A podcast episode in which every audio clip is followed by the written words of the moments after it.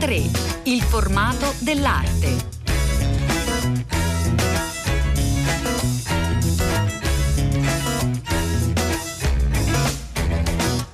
Buongiorno, buongiorno, a tutti e a tutte da Elena del Drago, bentornati all'ascolto di A3, una nuova puntata, una nuova puntata veneziana da Venezia dedicata ad un grande artista, forse non troppo noto ancora come Arshile Gorky, americano, lo raccontiamo grazie a una vera e propria retrospettiva a Capesaro, la prima retrospettiva italiana dedicata a questo artista che è una delle figure chiave del XX secolo, tutta eh, la storia, la straordinaria carriera di Gorky Gorky è in mostra dai primi lavori degli anni eh, 20 fino al momento di maggiore gloria, quindi Archer Gorky 1904-1948, una mostra che è possibile visitare fino al 22 settembre, una mostra curata da Edith Devani e Gabriella Belli. Noi siamo proprio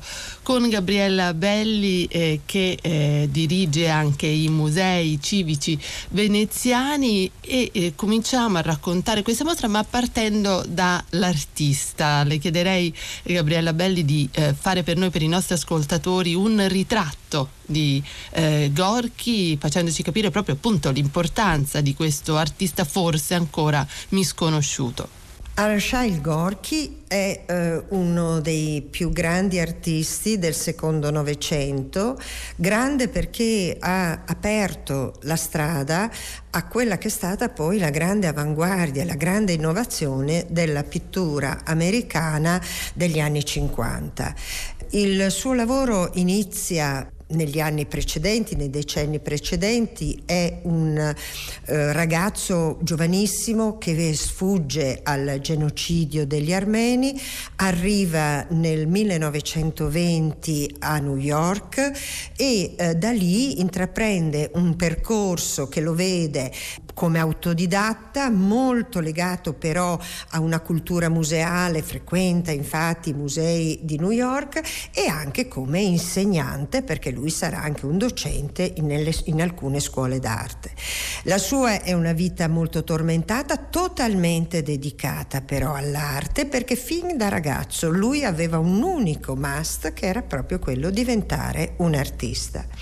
Il suo lavoro inizialmente, come dicevo prima, essendo autodidatta, è un lavoro che viene molto ispirato dalla cultura d'avanguardia del Novecento, ma non solo, del primo Novecento, non solo, quindi da Picasso, se vogliamo dire uno dei suoi grandi modelli, ma anche da una cultura antica. Per esempio, se parliamo d'Italia, lui è stato, fu molto influenzato anche dall'opera di De Chirico, così come da, da Piero della Francesca. Quindi una cultura, diciamo, che si forma e una, eh, una conoscenza che si forma attraverso i modelli che vede e che interpreta attraverso le riviste e anche i contatti diretti in quel periodo in cui via via molti intellettuali si, eh, diciamo, si avvicinano al, all'America anche perché diciamo, l'Europa incominciava a sentire venti, venti di guerra. E quindi eh, lui ha un rapporto molto stretto con molti intellettuali e in particolare con il gruppo dei surrealisti. E infatti nella sua pittura dobbiamo dire che si sentono suonare davvero risuonano molte esperienze del surrealismo, soprattutto diciamo del, di quella parte molto diciamo immaginifica che riguarda se vogliamo Miro, ma però anche legata a Masson, poi a Matta, a questi personaggi eh, che hanno influenzato moltissimo la pittura americana di, quel, di, quegli anni 30, di quel decennio, anni 30, anni 40, che poi esploderà nella grande avventura dell'espressionismo astratto. Eh, Gorky quindi parte autodidatta, lavora sua, eh, in una dimensione molto solitaria, però nello stesso tempo è un personaggio che eh, vive anche una sua vita pubblica, è molto influente nella cerchia degli intellettuali newyorkesi, a lui si avvicina avvicinano e diventano suoi grandi amici alcuni artisti, parliamo di Rothko, parliamo di De Kooning, parliamo di Pollock, che avranno diciamo, un grande posto nella storia dell'arte del secondo Novecento e a lui guardano questi artisti perché prima sicuramente del loro, eh, di, della loro scoperta del, di un'arte libera e di un'arte così eh, diciamo rivoluzionaria, come in fondo possiamo dire fu il segno il gesto dell'action painting, eh, lui in, diciamo scopre proprio mh, la libertà del segno sulla tela e alcune tecniche come le sgocciolature che lui utilizza. Muore nel 48, quindi muore diciamo giovanissimo,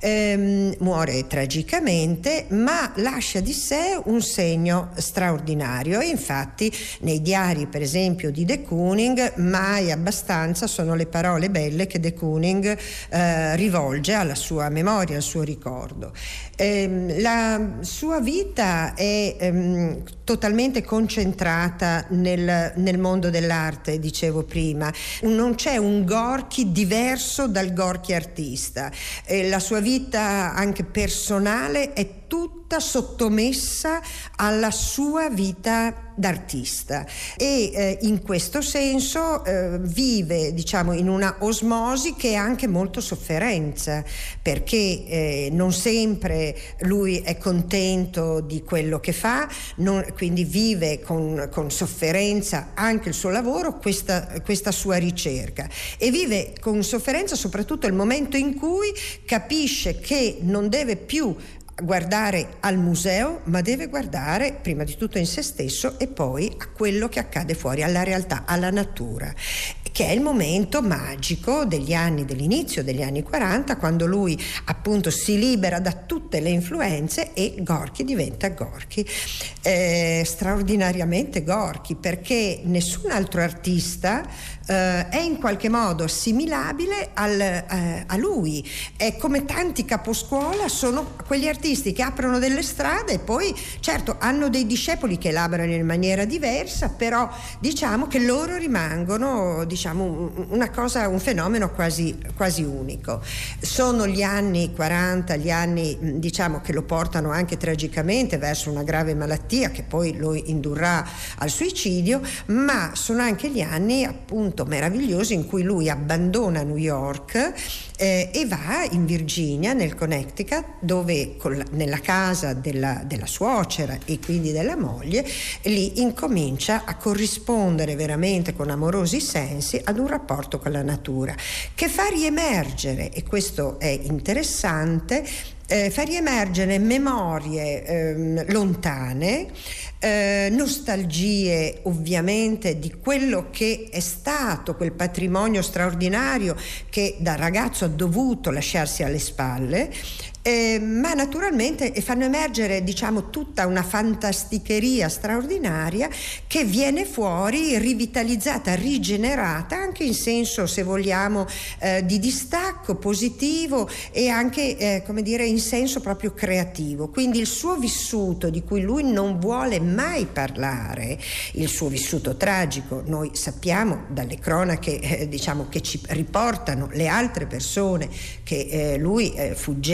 dall'Anatolia dove erano infuocati gli animi e si stava purtroppo realizzando uno dei più grandi disastri dell'umanità contro eh, il popolo armeno e lui eh, vede la madre morire di stenti sulla strada mentre a piedi stanno avviandosi per cercare di fuggire. Lui è giovanissimo, ha 13-14 anni e di questo passato di cui lui non vuole parlare e non parla mai direttamente, mh, mm, però eh, porta dietro di sé dei ricordi straordinari, dei ricordi di quando è piccolo, di quando è bambino, dei ricordi della sua fattoria dove vivevano, i colori, i suoni, gli odori. E quindi questo ritorna in superficie nelle ultime, nelle opere degli anni 40 e che eh, diventa motivo di ispirazione, motivo di nostalgia, sicuramente sicuramente la, una storia meravigliosa che lui riesce a rendere in qualche modo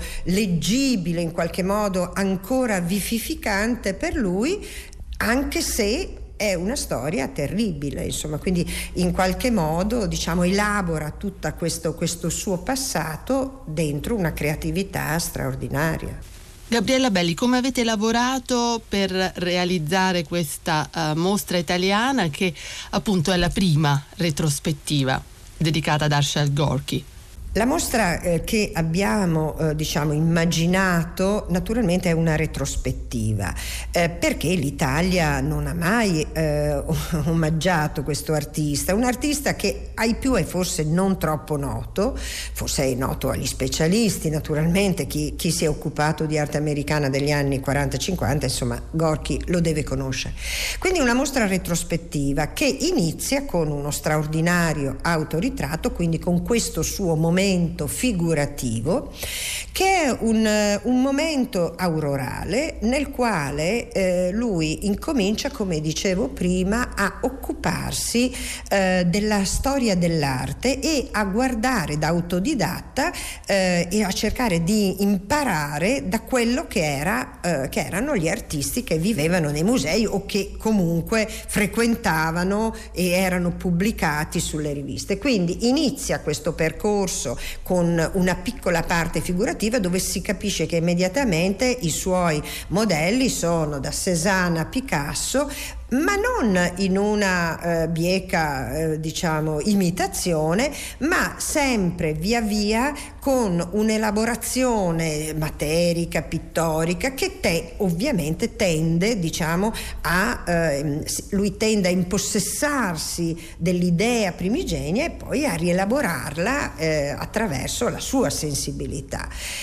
Una sala molto importante che segue questo primo, questo primo percorso dove si capisce la sua, eh, la sua relazione molto stretta con i surrealisti, soprattutto con Duchamp, ma soprattutto con Breton. Breton è quello che lo introduce all'ambiente del surrealismo, anche se la pittura di Gorky non sarà mai una pittura dell'inconscio, quindi non sarà mai una scrittura automatica, ma lo introduce al surrealismo come il segno, diciamo, della libertà dai segni figurativi e in, questa, in, questo caso è anche interessante ricordare che fu Breton addirittura a suggerire molti titoli dei suoi quadri che lui intitolava senza titolo con poca evidenza da parte dal punto di vista del titolo, però naturalmente Breton è uno di quei compagni di viaggio importanti che gli apre questa straordinaria via, che poi sarà la via dove lui si libera di tutti i processi formativi che invece si vedono nelle prime sale. La mostra ha moltissimi disegni importanti, disegni che dimostrano come eh, si formulasse nella sua mente l'idea del del quadro definitivo. Molti di questi disegni diventeranno addirittura ispiratori di opere sue compiute finite, molti invece vivono in una loro autonomia particolare. Un grande disegnatore, sicuramente libero nel segno, nell'acquerello, eh, molto libero, molto più libero soprattutto quando si vedono certi disegni rispetto ai dipinti, mm, si vede che il disegno lo porta ad una libertà creativa, ma questo credo, eh, diciamo, la spontaneità del disegno naturalmente apre questa possibilità. La mostra si sofferma in particolare, diciamo, le ultime sale, diciamo, questo è un percorso, poi eh, troveremo eh, dentro questo, lo, lo, spazio espositivo eh, molta documentazione perché è comunque importante per chi non conosce Gorky, poi appunto l'Italia non lo, non lo conosce tanto, dunque era importante affrontare anche la parte documentaria dove si scopre per esempio che in Italia la vera lettura di Gorky viene data dagli artisti Afro ed Escialoia, sono i due artisti che nel 57 eh, scrivono prima le prime appassionate diciamo critiche al suo lavoro, le prime pagine veramente importanti, anche se sappiamo che poi lui fu alla Biennale, eh, i suoi lavori furono alla Biennale del 62, ma nel decennio precedente ci fu poca attenzione, addirittura nel 48, prima Biennale del dopoguerra, eh, lui muore nel luglio del 48, I suoi, quadro, due quadri erano esposti in biennale, ma la cronaca del tempo non registrerà neppure insomma, questo tema tragico della sua scomparsa. Dicevo quindi una parte documentaria importante e poi eh, l'esplosione del momento creativo, quando appunto lui decide di lasciare la città e dopo alcune esperienze anche di committenze pubbliche, di cui ci sono dei, dei, dei bozzetti, eh, come la serie di affreschi che lui fa per l'aeroporto di Newark, ehm, diciamo si vede incominciare questo suo segno libero e felice in qualche modo dell'ultima parte della sua vita. La sua vita pittorica è molto breve perché eh, arriva a New York nel 1920, muore nel 48 e nel decennio 20, 30 e 33, 34 è tutto un decennio formativo e poi diciamo che il vero momento culminante è quando anche lui eh, purtroppo eh, muore e quindi ultimi, de, quest'ultimo decennio in cui lui ritrova finalmente la sua strada e quindi la sua libertà è quello che più ci appassiona. L'esposizione eh, di Gorky, vi ricordo, è possibile visitarla qui a Capesaro fino al 22 eh, settembre, una mostra eh, che riunisce circa 80 opere, quindi un corpus molto elevato di opere di Gorky. Come avete lavorato con i prestiti, con le istituzioni pubbliche, le istituzioni invece e le collezioni invece private? Nella mostra abbiamo avuto dei prestiti eccezionali. È interessante ricordare che alcuni di questi prestiti, non pochi, vengono anche grazie alla concessione della Chiesa armena che eh, ha messo in deposito alcuni patrimoni importanti di questo, di questo artista alla Gulbenkian di, eh, di Lisbona. E ehm, vengono quadri dalla Tate Gallery, dal Pompidou, dalla National Gallery di Washington, dal Whitney, da Buffalo, eh, da Filadelfia, quindi tutti i musei hanno supportato questo progetto, mh, credo anche per eh, l'interesse che eh, oggi ancora sempre di più si apre nei confronti di questo artista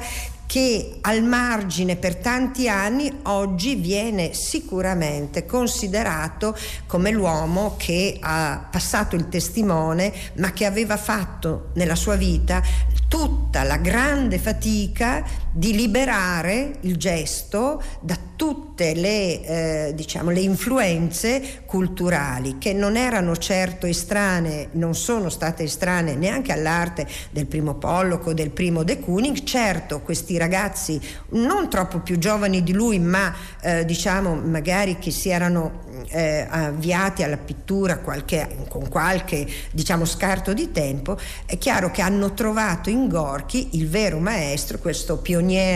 che gli ha, per, ha permesso ai giovani di essere ancora più liberi e questo mi sembra che sia stato una delle cose più interessanti. Lui ha sofferto diciamo, questo cambio, questo abbandono eh, della figurazione, l'abbandono di, di, diciamo, di tanti diktat delle avanguardie storiche per arrivare a questa grande apertura che avrà tutta l'action painting negli anni 50 in America. Grazie, grazie molto a Gabriella Belli che ha co-curato questa mostra insieme a Hide Privani per essere stata con noi. Pagine d'arte.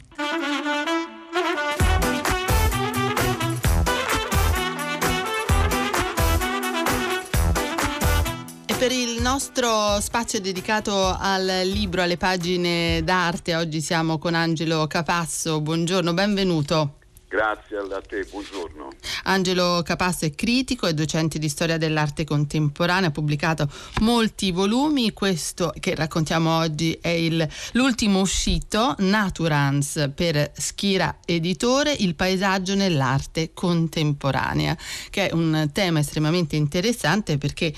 Naturalmente il paesaggio, il genere forse nella storia dell'arte che eh, proprio mm, meglio intanto ci fa comprendere l'interesse, lo sguardo, dove si dirige proprio lo sguardo dell'artista, ma nell'arte contemporanea Angelo Capasso ovviamente l'idea del paesaggio eh, non è eh, più univoca, eh, forse non lo è mai stata, ma insomma mai come adesso. L'idea del paesaggio parte da un 600 sostanzialmente. Allora parlare del paesaggio nel Novecento significa indagare dove si trovano delle tracce, diciamo così, di questo modo di guardare eh, dell'artista. L'aspetto più interessante era proprio questo, tra tutti i generi, perché ovviamente i generi sono molti, il ritratto, la natura morta, ma il paesaggio è interessante perché la parola stessa eh, landscape è una parola olandese, è una parola che nasce col paesaggio, quindi diciamo è una parola che nasce con l'arte, con la pittura di paesaggio e delineava appunto, contraddistingueva questo sguardo libero dell'artista che si rivolge verso la natura e quindi ovviamente eh, nel 600 era abbastanza raro che un artista si rivolgesse alla natura perché il carattere commerciale della pittura era derivante soprattutto dai soggetti religiosi e dai, dai ritratti. Questo succede in Olanda perché il calvinismo obbliga, diciamo così, a non utilizzare dipinti sacri all'interno delle, delle case, quindi dà vita, fa nascere un mercato enorme. Per poter proprio, proprio arredare gli esatto. interni. Esattamente, cioè diciamo nasce proprio come un'esigenza del collezionismo. Oggi nel Novecento questa idea, diciamo, questo sguardo libero all'interno della natura si perde perché ovviamente si perde l'idea della natura sostanzialmente e quindi il, il, il titolo stesso Naturance vuole guardare alla natura come processo. Il caso centrale eh, è ovviamente la land art che recupera sostanzialmente la pittura di paesaggio e tra tutti gli artisti sicuramente uno olandese che è Jan Dibbets che mm. riprende questa idea del paesaggio come idea della prospettiva, idea rinnovata della prospettiva all'interno del, del, dello spazio fisico, dello spazio del reale. Però diciamo che poi questo ha avuto articolazioni molto diverse, il, la cosa più bella di questo percorso che ho fatto all'interno del Novecento è stato ricercare piccoli scorci che poi diventano negli ultimi anni, negli ultimi vent'anni soprattutto degli adattamenti, infatti parlo del giardino piuttosto che del paesaggio, perché sono piccoli, piccole enclosure all'interno delle quali si vede e si ritrova questa idea storica del paesaggio. È interessantissimo, è mm, mm, proprio appunto stiamo raccontando Naturance, il paesaggio nell'arte contemporanea con Angelo Capasso che è l'autore per Schirà eh, editore, ecco è proprio quella di trovare il paesaggio anche in forme artistiche eh, che insomma non lo renderebbero l'elemento principale. Esattamente, sì, diciamo che eh, è proprio una qualità del Novecento questo del, dell'interazione tra mezzi diversi, non necessariamente perché poi il libro è, è, è costruito eh, su linee diverse, parte con la pittura e analizza la pittura, poi si sofferma sulla fotografia, fa un salto indietro nella, in quello che si chiama il concettuale c'è un, un, capitolo che si intitola proprio sì. Entrare nell'opera significa proprio questo, cioè abbiamo avuto un momento storico nel quale appunto questo, il, la cornice decade, la cornice dell'opera d'arte e l'artista entra direttamente nel paesaggio, entra nella natura Ecco, quindi diciamo è proprio questo entrare e uscire dall'opera che contraddistingue il Novecento, guardarla dal fuori e dal dentro. Parlavamo prima della land art, è molto interessante il, pa- il passaggio proprio eh, da uno sguardo pittorico alla scultura che nel libro si coglie bene. Capasso. Molto probabilmente diciamo, questo sguardo pittorico era un'operazione concettuale già ante litteram, potremmo dire, nel senso che il, il lavoro fatto dai, dai, pittori olandesi, bisogna considerare che i pittori olandesi, i paesaggisti olandesi erano anche cartografi e quindi diciamo, lavoravano già in scala quindi il lavoro fatto in scala dagli artisti della Land Art è un, è un lavoro simile, con la differenza che appunto nel Seicento la scultura aveva un, un ruolo molto diverso, quindi era, la pittura era lo schermo sulla, sul quale proiettare questo, questo sguardo. Qui nel Novecento, grazie ovviamente a tutte le rivoluzioni fatte dalla prima avanguardia, il libro parte con eh, Picasso, con le prime avanguardie storiche, parte soprattutto con il ready-made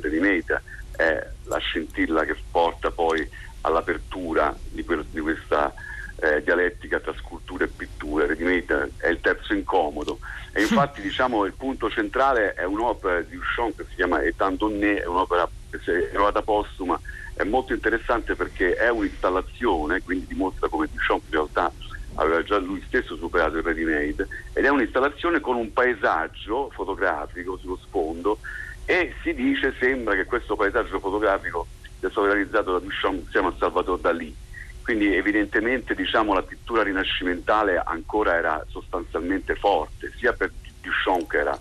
dire, un sostenitore delle teorie della, della, dell'arte di Leonardo, sia per Dalì che chiaramente aveva come referente Rembrandt, Raffaello, Vermeer, Velázquez. Un altro mh, mm, aspetto che mi è sembrato di cogliere in questo eh, suo volume è che il paesaggio comunque è un elemento mh, mm, che accompagna il visitatore in qualche modo, anche nel Novecento, che insomma è il secolo della eh, rottura del rapporto tra artista e visitatore, insomma chi guarda.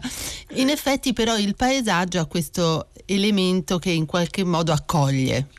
C'è una sorta di malinconia che pervade il Novecento, eh, è una malinconia diciamo di un, eh, potremmo dire appunto di un paesaggio perduto, potremmo dire, mm. nel senso che è eh, da una parte la consapevolezza che la natura non, ha più non è più questa certezza solida come la intendeva appunto Leibniz nella filosofia, perché natura ovviamente è un omaggio alla filosofia di Leibniz e